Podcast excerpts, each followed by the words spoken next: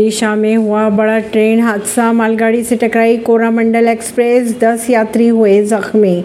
ओडिशा के बालासोर में शुक्रवार शाम को बड़ा ट्रेन हादसा हो गया। बहानागर स्टेशन के पास कोरामंडल एक्सप्रेस और मालगाड़ी आपस में टकरा गई। तलाशी और बचाव अभियान के लिए टीमें मौके पर पहुँच चुकी हैं। वहीं बालासोर कलेक्टर को भी सभी ज़रूरी व्यवस्थाएँ करने के लिए मौके पर पहुँचने और राज्य स्तर से किसी भी अतिरिक्त मदद की आवश्यकता होने पर एसआरएस को भी सूचना दे दी गई है। लोगों के मरने की आशंका जताई जा रही है। वहीं कई यात्रियों के ट्रेन के पलटे डिब्बे में फंसे होने की बातें सामने भी आ रही है। फ़िलहाल इस रूट की सभी ट्रेनों को रोक दिया गया है। वहीं हादसे को लेकर प्रशासन ने इमरजेंसी कंट्रोल रूम के नंबर भी जारी कर दिए है।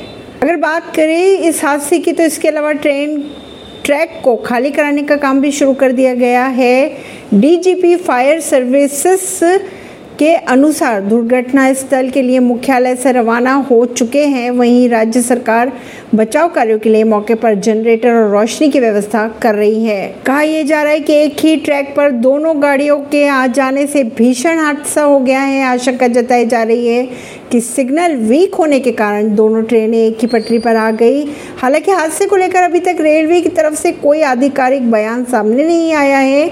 अगर बात करें कोरोमंडल एक्सप्रेस ट्रेन चेन्नई की तो ये ट्रेन चेन्नई से चलकर ओडिशा होते हुए पश्चिम बंगाल के हावड़ा तक जाती है। ऐसी खबरों को जानने के लिए जुड़े रहिए जनता से रिश्ता पॉडकास्ट से, परवीन दिल्ली से।